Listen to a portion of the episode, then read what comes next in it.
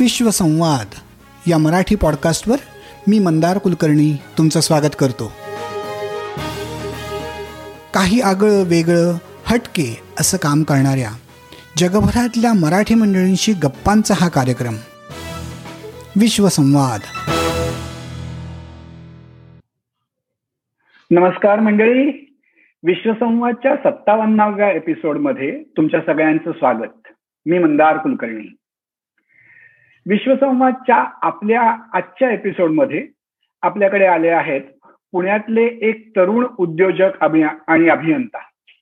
त्यांचं नाव आहे प्रियदर्शन. प्रियदर्शन यांनी घरगुती वापरण्यासाठी तयार केलेलं वायू नावाचं बायोगॅस इक्विपमेंट हे आजच्या आपल्या बोलण्याचा विषय आहे. ही मुलाखत रेकॉर्ड करताना एक सगळ्यात छान घडलेली गोष्ट अशी आहे की त्यांच्या या संशोधनाला त्यांच्या या प्रॉडक्टला आत्ताच जे आर डी टाटांच्या नावाने चालू असलेल्या एंटरप्रेन्युअरशिप अवॉर्डमध्ये ग्रीन स्टाईल ग्रीन लाईफस्टाईलचं अवॉर्ड मिळालंय आणि it is recognize with that award. आणि त्याबद्दल अतिशय मनापासनं त्यांचं अभिनंदन करून मी प्रियदर्शनला इथे सांगतो की Priyadarshan welcome to our podcast आणि thank you so much for accepting our request to join us on this podcast धन्यवाद. Thank you thank you so much तर प्रियदर्शन मला या सगळ्या मुलाखतीच्या सुरुवातीला विचारायचंय तुला की आपण खोलात जाण्याच्या आधी अगदी सगळ्यांना समजेल अशा सोप्या भाषेत आणि अगदी थोडक्यात हे तुझं बायोगॅस इक्विपमेंट काय आहे? आणि त्याचं वेगळेपण काय आहे आतापर्यंतच्या बायोगॅस इक्विपमेंटपेक्षा किंवा बाकीच्या कॉम्पिटिटर्सपेक्षा? याची थोडीशी ओळख करून दे आणि मग आपण तिथून पुढे जाऊ. ओके मुळात हे एका सामान्य माणसाला वापरता येईल अशा उद्देशाने विकसित केलेलं आहे. आणि ते करण्यामागचं कारण असं की मी स्वतः ते वापरायचो. आणि ते स्वतः वापरत असल्यामुळे मला ज्या अडचणी येत होत्या त्या सोडवण्यासाठी मी त्याच्यात सुधार करायला सुरुवात केली. आणि ते केंद्रस्थानी ठेवून आज आमचा वायू ज्या स्टेजला आहे तिथपर्यंत तो आलेला आहे. सहसा बायोगॅस विषयी बऱ्याच लोकांना की तो माझ्या आजीच्या घरी होता माझ्या आजोबांच्या माझ्या आजोळी होता आणि मग त्याच्यात आम्ही शेण टाकत असू असं गोबर गॅस ही कल्पना जास्त रुजलेली आहे.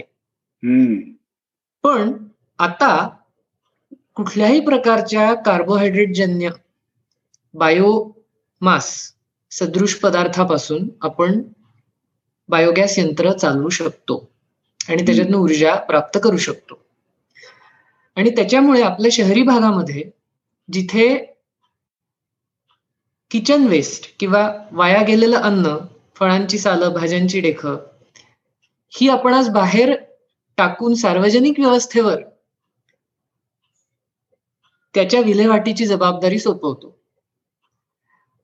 अशा आपल्या सगळ्या शहरी वर्गासाठी हे अतिशय उपयोगी उपकरण आहे ज्याच्यात आपण हा कचरा आपल्याच घरात आपल्या बाल्कनीमध्ये जिरवू शकतो आणि आपल्या कचऱ्यातून आपण ऊर्जा बनवायला सुरुवात करू शकतो. म्हणजे कचरा प्रश्नाची जबाबदारी आपण पूर्णपणे आपल्या कचऱ्याची स्वीकारतो. आणि तो प्रश्न न राहता ऊर्जेचा स्रोत होतो. जी ऊर्जा आता नुसतीच वाया जाती आहे. तर तो ऊर्जेचा स्रोत होतो आणि त्यामुळे आज आपण पूर्णत खणलेल्या इंधनावर अवलंबून आहोत. ह? आणि कुठलंही वेल थिंकिंग किंवा राईट थिंकिंग किंवा रॅशनल थिंकिंग माणूस सहज सांगेल की अरे हे संपणार आहे हे मर्यादित आहे. त्याच्यावर जी पर्यायांची आपल्याला सुरुवात करायची आहे त्या दिशेने आपण एक खणखणीत पाऊल याच्यामुळे टाकू शकतो. वा उत्तम. म्हणजे बायोगॅस म्हटलं की जी शेणापासून तयार केलेला गॅस आणि तो शेतात असायला लागतो किंवा घराच्या बाहेर कुठेतरी फार्म हाऊसवर असतो. ह्या सगळ्या साचेबद्ध कल्पनांपासून पूर्णपणे वेगळं काहीतरी असं हे वायू हे उपकरण आहे असं मला वाटतं आणि असं मला कळलंय. तर हे बरोबर आहे असं अगदी बरोबर. अगदी बरोबर. आणि अजून दोन तीन महत्त्वाचे फरक सांगतो की त्याचा आकार खूप कमी झालेला आहे त्याच्यामुळे. म्हणजे आपण घराच्या बाल्कनीमध्ये सुद्धा ते बसवू शकतो. किंवा आपल्या टेरेसवर आपण ते जाऊन ठेवू शकतो. तसंच जे मुख्य आम्ही मुख्य सुधारणा जी केली ती ही की ही पूर्णपणे क्लोज सिस्टीम आहे. म्हणजे आपण तिथून अन्न हा म्हणजे असं की जे पारंपरिक बायोगॅस होते त्याच्यात वर खाली येणारा असा एक डोम असे मग त्याला ते शेण सगळं बरबटून येत असे. अशा ज्या काही त्याच्यातल्या त्रुटी होत्या त्या पण आम्ही सोडवलेल्या आहेत. आता आमचा डायजेस्टर वेगळा आणि गॅस साठवण्यासाठीचा फुगा वेगळा. आपण जे अन्न खाऊ घालतो ते आपण जसंच्या तसं त्याला कुठल्याही प्रकारे क्रशिंग करण्याची गरज नाही. म्हणजे अधिकचं काम आपण स्वतःला लावून घेण्याची गरज नाही. जसंच्या तसं आपण त्याला खाऊ घालू शकतो. ही आम्ही सुधारणा केलेली आहे. आणि फुगा असल्यामुळे फुगा सहसा आपण आपल्या गॅस वापराच्या जवळ ठेवतो. त्याच्यामुळे गॅसला आपल्याला पाहिजे तेवढा ताव मिळू शकतो. आणि ही पूर्ण बंद सिस्टीम असल्यामुळे त्याला वास येत नाही. ह्या काही मुख्य सुधारणा आम्ही केलेल्या आहेत. आणि सगळ्यात महत्वाचं ह्याच्या भोवती ती जी म्हणजे ह्याचं जे प्रयोजन आहे हे कशासाठी? ह्याच्याबद्दल आम्ही खूप खोलात जाऊन बोलतो. म्हणजे हे माझ्यासाठी का? मी हे का केलं पाहिजे? आणि त्यात कम्युनिकेशन इज इक्वली इम्पॉर्टंट म्हणजे आपल्याला आपल्या कचऱ्याची जबाबदारी घ्यायची असं वाटणारा खूप मोठा वर्ग आहे. पण काय करू हे माहीत नाही. तर अशा वर्गापर्यंत आम्ही आता पोहोचण्याचा प्रयत्न करतोय. आणि ज्यांना खरंच पटतं की हो यार इंधनावर काहीतरी करावं लागणार आहे. त्यांच्यासाठी तर ही पर्वणी आहे. नक्कीच नक्कीच. पण मी जेव्हा हे तू सांगितलेल्या सुधारणा आता ऐकल्या त्यात सर्वसामान्य माणूस म्हणून माझ्या डोक्यात जे प्रश्न आलेत आणि म्हणजे मला खरोखरच त्यातलं तांत्रिकदृष्ट्या काहीच माहीत नसल्यामुळे मी जे डोक्यात प्रश्न आले तेच डायरेक्टली तुला विचारतोय. पहिला म्हणजे हा हे वायू हे इक्विपमेंट आपण तू जे म्हणालास की घरात सुद्धा बसवता येतं. आणि ते जर घरात बसवता येत असेल तर त्याच्या सेफ्टी आणि सिक्युरिटीशी रिलेटेड काय उपाययोजना केल्या गेलेल्या आहेत? हा माझा पहिला प्रश्न होता. आणि दुसरा प्रश्न असा होता की आपल्याला फुगा आणि फुग्यात गॅस साठवतो. असं म्हटलं की फुग्याची जी काही म्हणजे तो कुठे पटकन फुटू शकतो किंवा तुम्ही म्हणताय की आता गॅसच्या जवळ तो फुगा असणार तर त्या गॅसच्या उष्णतेमुळे त्याला काही अपाय नाही का होणार? अशा टाईपचे अगदी सर्वसामान्य प्रश्न माझ्या डोक्यात येत आहेत. तर परहॅप्स त्याच्या उत्तरांपासून आपण सुरुवात करूयात. की याच्यावरती काय उपाय काढले हो हो. आपल्याला ज्वलनशील गॅस म्हणजे एलपीजी सिलेंडरमध्ये बंदिस्त खूप मोठ्या प्रेशरनी बंदिस्त गॅस असं डोक्यात चित्र उभं राहतं. आणि म्हणून आपल्याला त्याच्या सुरक्षेविषयी प्रश्न उपस्थित होतात. यात असं आहे की साध्या भाषेत अगदी समजेल असं सांगतो की आपण जर आपल्या गालामध्ये हवा भरली तर माझ्या गालामध्ये जेवढं प्रेशर निर्माण होईल त्याच्यापेक्षा कमी प्रेशर नी आपण गॅस साठवलेला आहे आपल्या फुग्यामध्ये. त्यामुळे मुळात तिथे काही आपण बाहेरून काही कॉम्प्रेसर लावून वा प्रेशराईज करून त्याच्यात गॅस भरलेला आहे असं नाहीच आहे. आणि हे का शक्य आहे? कारण आपण एलपीजी एकदा आणला की साधारण महिनाभर तो जावा. इतका गॅस त्याच्यात आपण हाय प्रेशरला सोळा ते वीस बार या प्रेशरला भरलेला असतो. पण इथे कसं आहे? आपण आज खाऊ घातलं वायूला त्यांनी आपल्याला गॅस दिला. आपण तो वापरून टाकला. त्यामुळे इथे साठाच नाहीये मुळात. म्हणजे जसं आपण रोज तीन वेळा जेवतो हा आपण एकदम महिन्याभराचं जेवण एका दिवशी करत नाही. तर ह्याची फिलॉसॉफी थोडी पूर्णतः वेगळी असल्यामुळे मुळात ह्याचं साधेपण हेच त्याचं सेफ्टीचं कारण आहे. अरे वा. आणि जेव्हा आपण गॅस साठवतो म्हणजे आपलं घरगुती यंत्र जे आहे साधारण एका कुटुंबाचा पाऊण ते एक किलो कचरा होतो. दिवसाचा. म्हणजे वाया फळांची सालं भाज्यांची रेख काही उरलं सुरलं अन्न. साधारण चार ते पाच जणांचं कुटुंब असेल तर अर्धा ते पाऊण किलो कधी एक किलो या रेंजमध्ये आपला कचरा होतो. आणि तो वायूला खाऊ घातला तर साधारण वीस ते तीस मिनिटं एक शेगडी पेटेल एवढा आपल्याला गॅस मिळू शकतो. आणि मी तुम्हाला किलो किंवा ग्रॅममध्ये भाषा भारतात एलपीजी सिलेंडर असतो तो साधारण पंधरा किलोचा असतो. आणि आपण हा एक दिवसात जो गॅस बनवतो त्याच्यातला जो ज्वलनशील मिथेन वायू आहे तो अंदाजे शंभर ग्रॅम सुद्धा नाहीये. बर. म्हणजे ह्याचं छोटेपण ह्याचं साधेपण आणि ह्याचं पूर्ण जैविकपण म्हणजे त्याच्यात जे मायक्रोब्स काम करत आहेत त्यांनी तो गॅस निर्माण केलेला आहे आणि त्यांच्या जीवावर खऱ्या अर्थाने त्यांच्या जीवावर हे सगळं उपकरण चालतं. बाहेरून आपण त्याला एनर्जी पंप करत नाही. तर ह्या साधेपणातच त्याचं म्हणजे अगदी साधं मी गंमत सांगतो आता घरात लाकडी खुर्ची असते ना. तर ते लाकूड ज्वलनशील आहे. बरोबर. तर ते लाकूड जाळून जेवढी ऊर्जा मिळणार आहे ना त्याच्यापेक्षा कमी ऊर्जा हे आपल्या मिथेनच्या फुग्यात आहे. म्हणजे त्यामुळे त्याच्या सेफ्टीशी रिलेटेड आपण जे घरगुती गॅस सिलेंडरचा स्फोट झाला असं म्हणतो अशा टाईपच्या काही गोष्टी इथे उद्भवतच नाही नाही उद्भवतच नाही आणि थोडं अजून थोडं सेफ्टी हा शब्द आहे ना हा थोडा लिगल शब्द सुद्धा आहे. तर सेफ्टी कशी मोजतात? तर देर आर लिगल पॅरामीटर्स तर आपले सगळे जे लिगल सेफ्टीचे नॉर्म्स आहेत ना ते एक बार गेज प्रेशरला चालू होतात ओके म्हणजे ऍटमॉस्फिअरपेक्षा एक बार जास्त. तर आपण जे प्रेशरला ऑपरेट करतो that that is ऍटमॉस्फिअरपेक्षा point zero zero seven bar जास्त फक्त. अच्छा. म्हणजे अशी फुंकर मारता यावी ह्याच्यासाठी मला जितकं इथं प्रेशर निर्माण करावं लागेल ना तेवढंच प्रेशर त्या बलून मध्ये आहे. हे खूपच खूपच इंटरेस्टिंग आहे. आणि मला वाटतं की त्याच्या या सेफ्टीमुळे सेफ्टीच्या फीचर्समुळे आणि साधेपणामुळे खरोखरच जास्तीत जास्त लोकांपर्यंत ते पोहोचायला मदत होईल याची काही यात काही मला शंकाच वाटत नाही. आणि अर्थातच तो तुमचा अनुभव असेल. तर हे वायू हे प्रॉडक्ट जे काही आता स्टेजला आहे त्या स्टेजला येऊन त्याची जी काही इन्स्टॉलेशन झाली आहे त्याबद्दल काय सांगता येईल? किती लोक हे वापरतात किती ठिकाणी वापरलं जात आहे आणि त्या लोकांचे अनुभव कसे आहेत? हो. आम्ही अंदाजे आतापर्यंत अडीचशे ठिकाणी इन्स्टॉलेशन केलेली आहेत. जी विविध कपॅसिटीजची आहेत. म्हणजे आमचं सगळ्यात छोटं इन्स्टॉलेशन अर्धा किलो कचरा जिरवतं दिवसाचा एका कुटुंबाचं. आणि सध्याचं सगळ्यात मोठं इन्स्टॉलेशन हे दिवसाचं शंभर किलो कचरा जिरवतं. ह्या पूर्ण रेंजमध्ये आम्ही इन्स्टॉलेशन केलेली आहेत.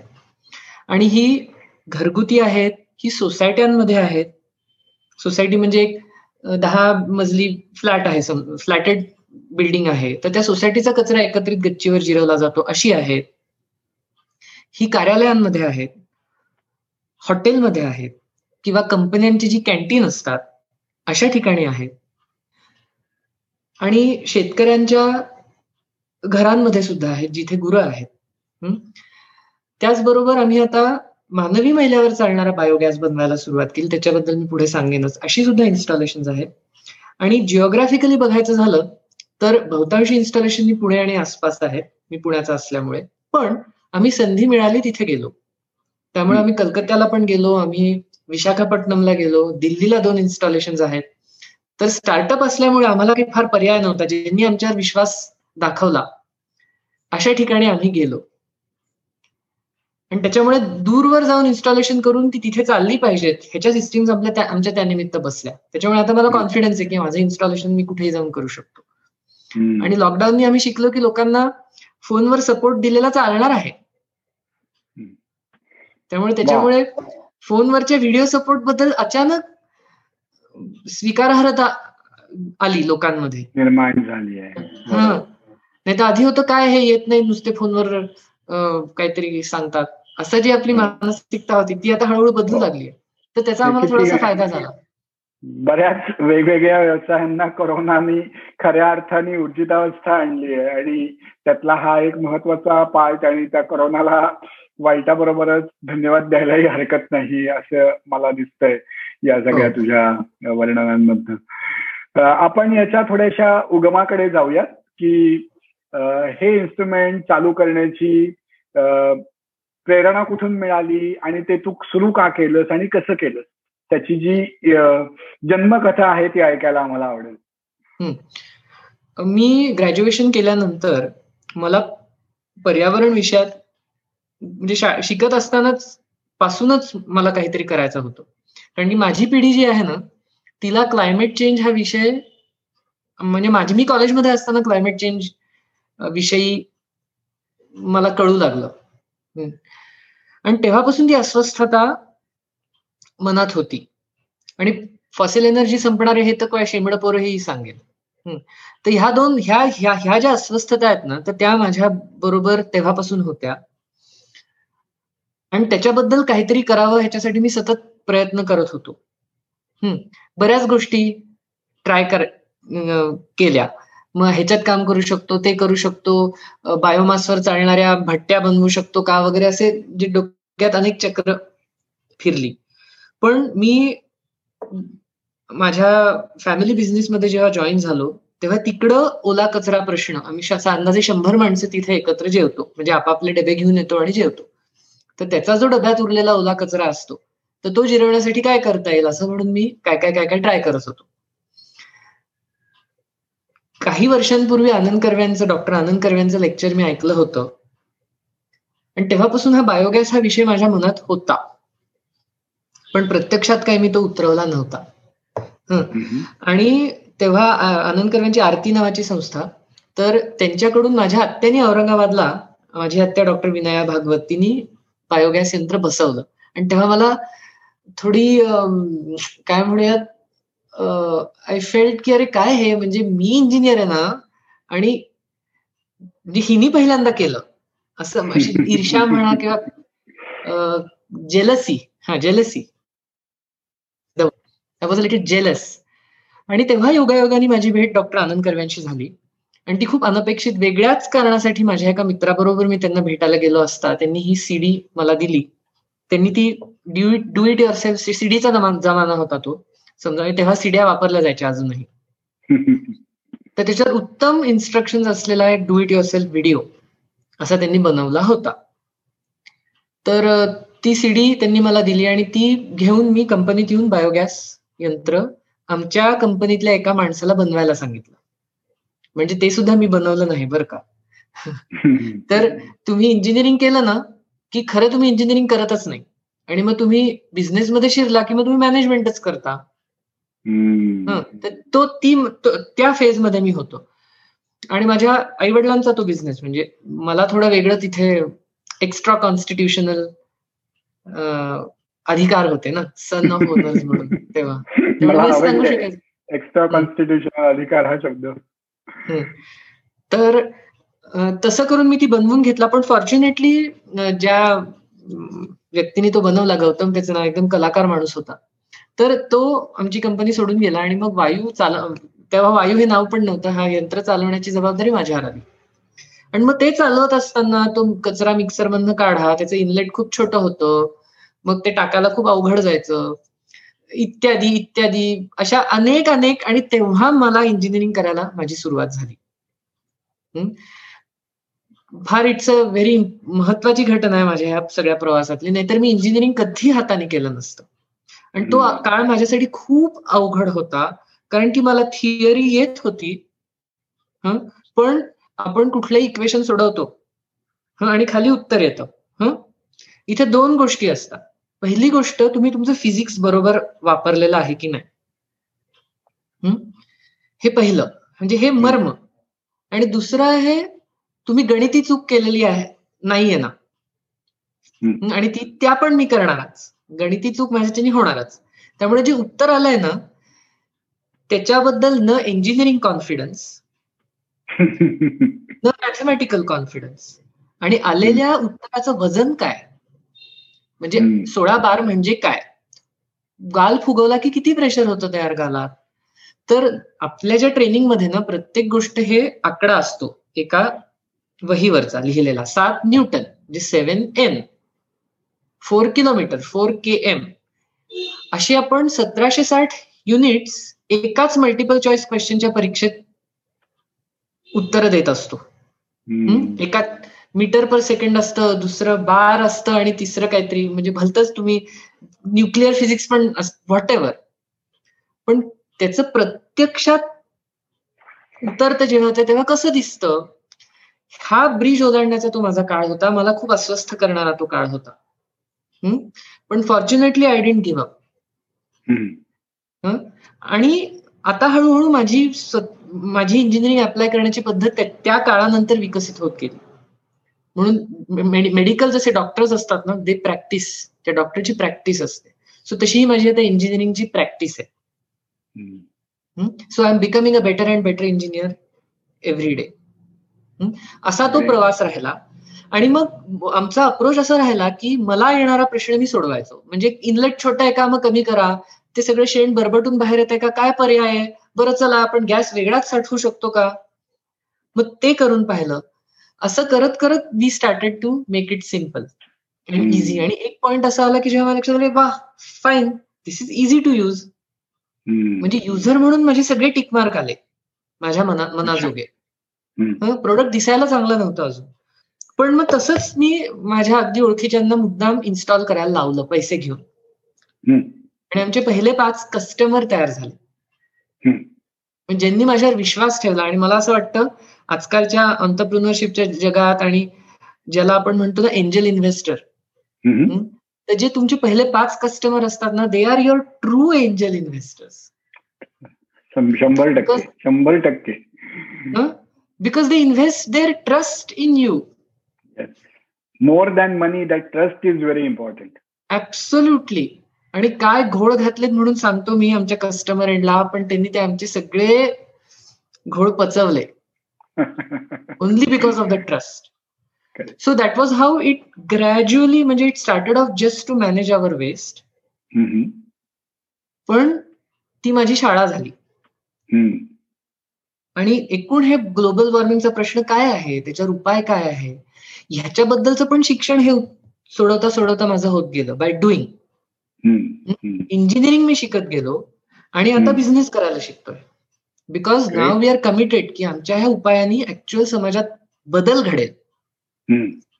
And we chose the path of a social enterprise great या सगळ्या आत्ताच्या बोलण्यात डॉक्टर आनंद कर्व्यांचं नाव निघालं आणि कदाचित ऐकणाऱ्या लोकांना डॉक्टर कर्व्यांचं नाव फारसं माहीत नसेल कारण ते तसे प्रसिद्धी परांगमुख आहेत हे मला माहिती आहे. तर डॉक्टर कर्व्यांबद्दल थोडस सांगून या सगळ्या तुझ्या एकदा तू त्यांचं मूळ त्यांनी केलेलं सोल्युशन पुढे जे डेव्हलप केलं त्याच्यात त्या पुढच्या डेव्हलपमेंट मधला त्यांचा रोल याच्याबद्दल थोडस बोलू शकशील का? मी डॉक्टर कर्व्यांचं वर्णन यंग सायंटिस्ट असं करतो. आणि त्यांचं वय आज पंच्याऐंशी असेल. पण आजही काहीतरी विचार त्यांच्या डोक्यात घोळत असतो. आणि तो प्रत्यक्षात कसा उतरेल ह्याच्यासाठी छोटे छोटे प्रयोग ते डिझाईन करत असतात आणि ते निष्ठेनी उभं राहून करून घेत असतात. म्हणजे अजूनही ते he is a practising scientist असं मी म्हणेन. तर हा एक त्यांचा मोठा गुण. दुसरं ते अशा म्हणजे उदाहरण देतो. सांगायचं कसं? की शेणापासून चाळीस किलो शेण टाकलं की जेवढा गॅस मिळतो तेवढा एक किलो पिठातून मिळतो. का बरं? कारण शेण हे पचलेलं अन्न आहे. मूळ अन्न ते त्या प्राण्यासाठी स्वतःच्यासाठी त्यांनी ती ऊर्जा वापरली आणि उरलं सुरलं ते आपल्याला शेणाद्वारे मिळालं. आता ही जी भाषा आहे ना ही ह्याच्यात कुठलंच इक्वेशन नाहीये. किंवा बायोगॅसला काय खाऊ घालू शकता? एका तुमच्या घरात जो जना काय गाय म्हशी शेळ्या त्याच्यासमोर ठेवा. त्यांनी खाल्लं तर बायो वायू नक्की खाईल. अरे आता ही जी जगाकडे बघण्याची नॉन नॉन थिओरिटिकल म्हणा किंवा प्रॅक्टिसच्या जवळ येणारी जी सगळी वर्णनाची पद्धत आहे ना ही त्यांच्या थिंकिंगमध्ये खूप असते असं मला जाणवलं. इक्वेशन बेस्ड असं त्यांचं गणित नसतं. मोठे मोठे रियालिटीज ते जोडत असतात. हा? त्यांचा एक मोठा गुण. नंतर दुसरं ते फार ऍक्सेसिबल आहेत बरं का. म्हणजे आपल्याला असं वाटतं की कर्वे सरांना कसं भेटणार आता आपण? बापरे एवढा मोठा माणूस एवढा मोठा अवॉर्ड मिळालेला एकदा नाही दोनदा ऍशडेन अवॉर्ड मिळालेलं. पण तुम्ही त्यांच्या विषयात जर काही खरंच जेन्युनली करत असाल तर कर्वे तुम्हाला व्हॉट्सअपवर सुद्धा ऍक्सेसिबल आहेत. तर असं मला वाटतं की a person who thinks in practical terms आणि त्यांचे विचार फार क्लिअर आहेत. की हे बघ मी काहीतरी विज्ञान मांडू शकतो. तुम्ही करा ना त्याचं इंजिनिअरिंग करून तुम्ही करा ना धंदा मला काही फरक पडत नाही.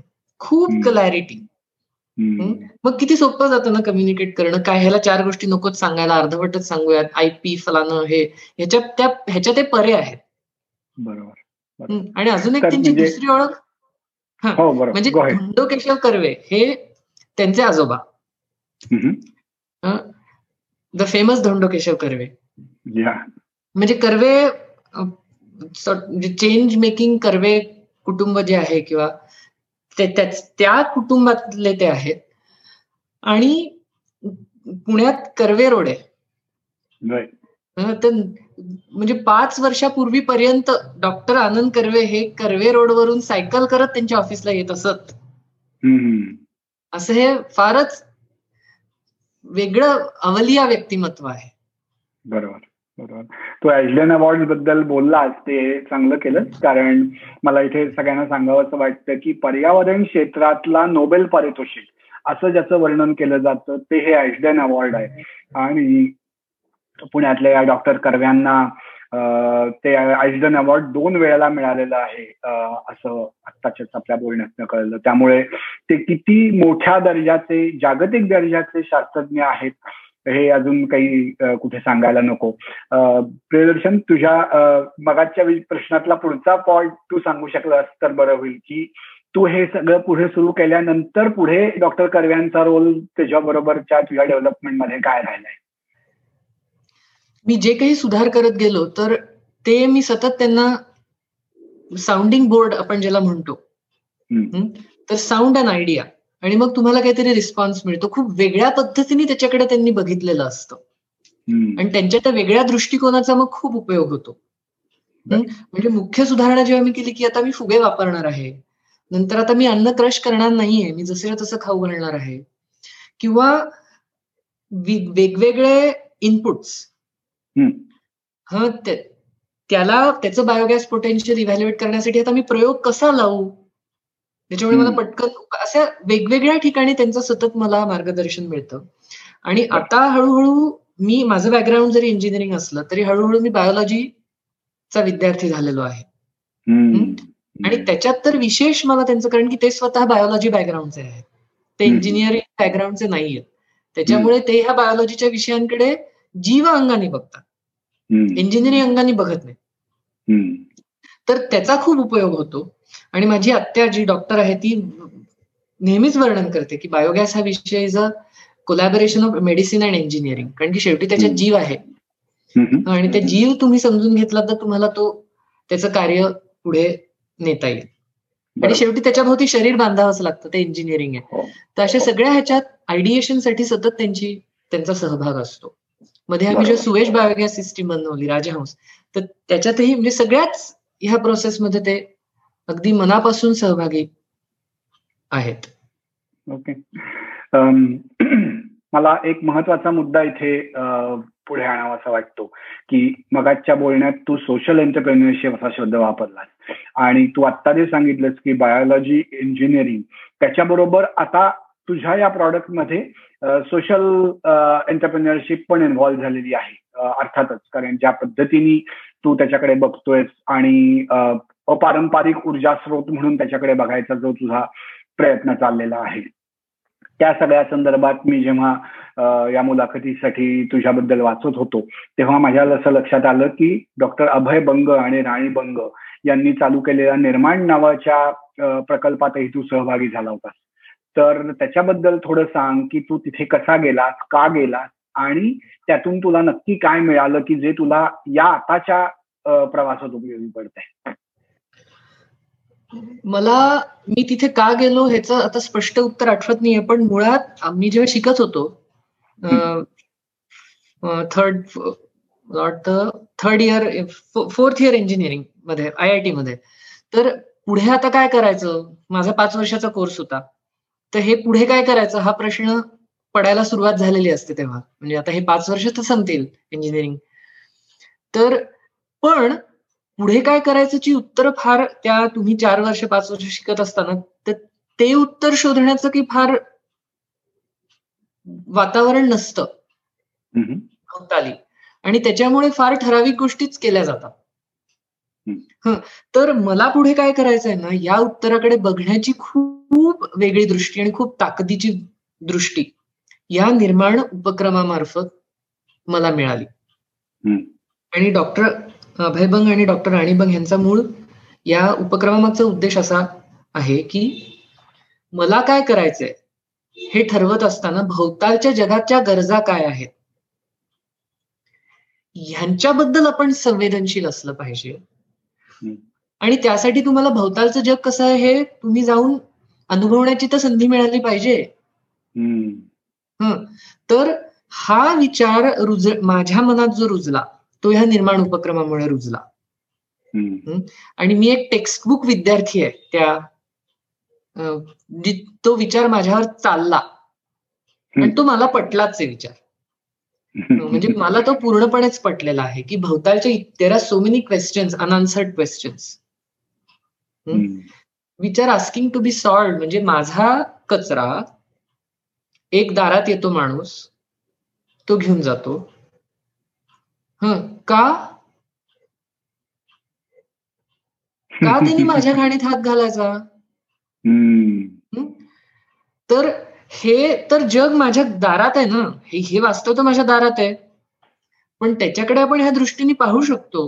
ही ही पहा रे पहा तू असं हर इट्स ओके हे निर्माणच मला मिळालेलं म्हणजे ही दृष्टी ही मला निर्माण मिळालेली आहे. आणि हे प्रश्न सोडवणं आज मी जर समजा मी म्हणजे रेग्युलर सर्कल्समध्ये म्हणून मला हा प्रश्न सोडवायचा आहे तर नोबडी विल एनकरेज इट लोक म्हणतील की अरे कुठल्या विषयाला स्कोप आहे त्याच्यात काम कर वगैरे? अशा पद्धतीने अप्रोच केला जातो. मला काय करायचं? दहा वर्षांनी कशाला स्कोप असणार आहे वगैरे असल्या पद्धतीचे. पण अरे साऊंड इंटरेस्टिंग यार. चलो कुछ करते असे चार लोक जर भोवताली असतील की अरे हा यार हे नाही गेला पाहिजे कचरावर. काय करू शकतो? अँड सो ऑन सो ही निर्माणची मला मिळालेली दे देण आहे. आणि डॉक्टर अभयभंग डॉक्टर राणीबंग यांच्या सगळ्या त्या गडचिरोलीच्या वातावरणात ते हेच अशाच पद्धतीचे प्रश्न घेऊन काम करत असतात. म्हणून मला असं वाटतं की मला फक्त पुढे काहीतरी पीएचडी करायची बुवा एम एस फॉर्च्युनेटली एमटेक झालंच होतं त्याच्यामुळे पुन्हा एम एस करायची गरज नव्हती पण तरीही किंवा एमबीए केलं पाहिजे असं. एक डिग्री मिळाली पुढची डिग्री घेतली ह्या चक्रात त्याच्यामुळे मी अडकलो नाही. हा आणि मी थेट मला निर्माण मार्फतच एक स्कॉलरशिप मिळाली ज्याच्यात मी गडचिरोलीमध्ये काही महिने आणि त्याच्यानंतर नाशिक जिल्ह्यात दोन वर्ष असं काम केलं ज्याच्यात मला ग्रामीण भागाचं एक्सपोजर मिळालं. आणि मग माझे विचार त्या काळात घडत गेले असं असा तो प्रवास राहिला. वाव. फारच छान फारच छान. मी अनेक वर्ष डॉक्टर बंग यांच्या या निर्माण प्रकल्पाबद्दल ऐकतो आहे वाचतो आहे वेगवेगळ्या ठिकाणी. पण त्यांच्या प्रकल्पात सहभागी होऊन तू जे म्हणालास की ज्याच्या ज्याच्या ते प्रॅक्टिकल एक्झाम्पल म्हणून तू स्वतःकडे बघतोय असं मला पहिल्यांदाच कोणीतरी भेटलं आणि मला त्याचा फार छान वाटतं आनंद होतोय की तो त्यांनी चालवलेला प्रकल्प आणि त्याचं प्रत्यक्ष दिसणार रिझल्ट हे आता समोर आहेत तुझ्या रूपाने आणि तुझ्या या प्रोजेक्टच्या रूपाने. आपण पुन्हा एकदा पुन्हा या वायू यंत्राकडे आणि त्यातल्या टेक्नो टेक्निकल थोड्या डिटेल्सकडे आणि कमर्शियल डिटेल्सकडे बोलूयात. मला असं विचारायचं की या प्रॉडक्टबद्दल तुम्हाला काही गव्हर्नमेंटची अप्रुव्हल अवॉर्ड किंवा रेकग्निशन मिळाली आहेत का? आत्ताचं हे तर आहे. आज आज मिळालेलं जे अवॉर्ड आहे डॉक्टर जे आर डी टाटा एंटरप्रेन्युअरशिप फाउंडेशनच्या निमित्ताने ते बाहेरच झालं. पण गव्हर्नमेंटनी काही तुम्हाला रेकग्नाइज केलंय का? आणि याचं तुमच्याकडे पेटंट आहे का? ऍक्च्युली मी ही जी स्टार्टअप कंपनी सुरू केली त्याच्या आधी आम्हाला एक ग्रांट मिळाली होती. आणि ज्या ग्रांटचा उपयोग मला खूप झाला मी बऱ्याच गोष्टी तिथे आय कुड स्पेंड काही ज्या त्या ग्रांटमुळे शक्य झाल्या. तर अशी एक गीता नावाची संस्था आहे global innovation and technology alliance ज्यांनी एक गव्हर्नमेंट ऑफ इंडियाची एक सायन्स अँड टेक्नॉलॉजी डिपार्टमेंटची ग्रांट त्यांच्या मार्फत आम्हाला मिळाली होती. That was a great push या व्यतिरिक्त म्हणजे ही एक ग्रांट मिळालेली आहे. Yeah that's about it how about patent oh yeah patent so मी आता हा विषय शिकणार आहे. कारण माझ्या असं लक्षात आलंय हा मला वायू इज अ एंटरप्राइज आणि आपल्याला व्यवहार नीट करून हे सामाजिक प्रश्न सोडवण्याचं काम करायचं आहे.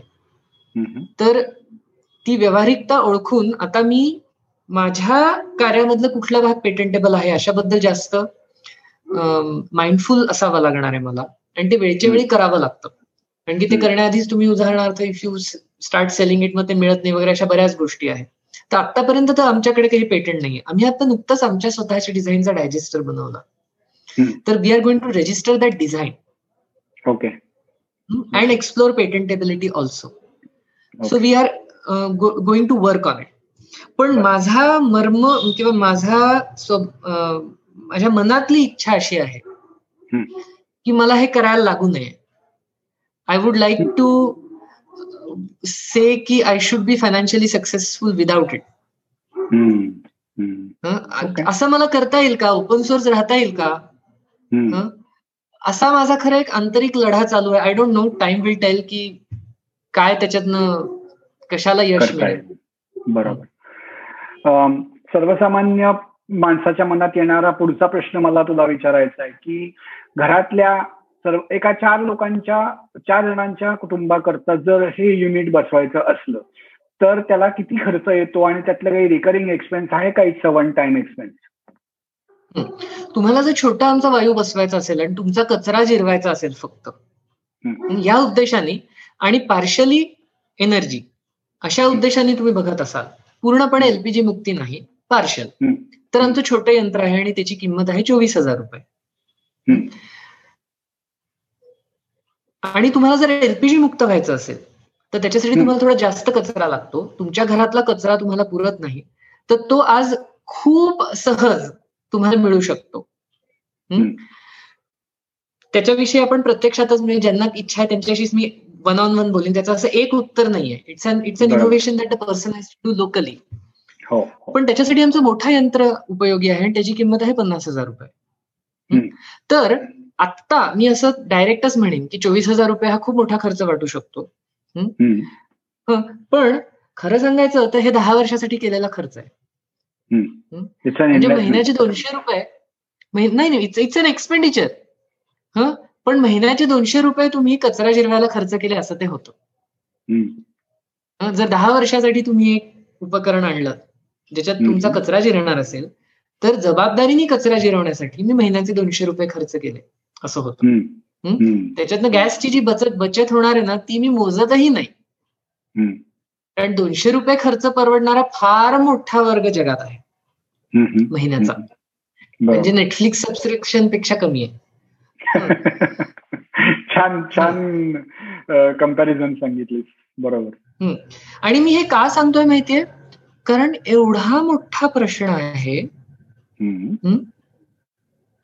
तो खर्च केल्याशिवाय नाहीये सुटणार. हो.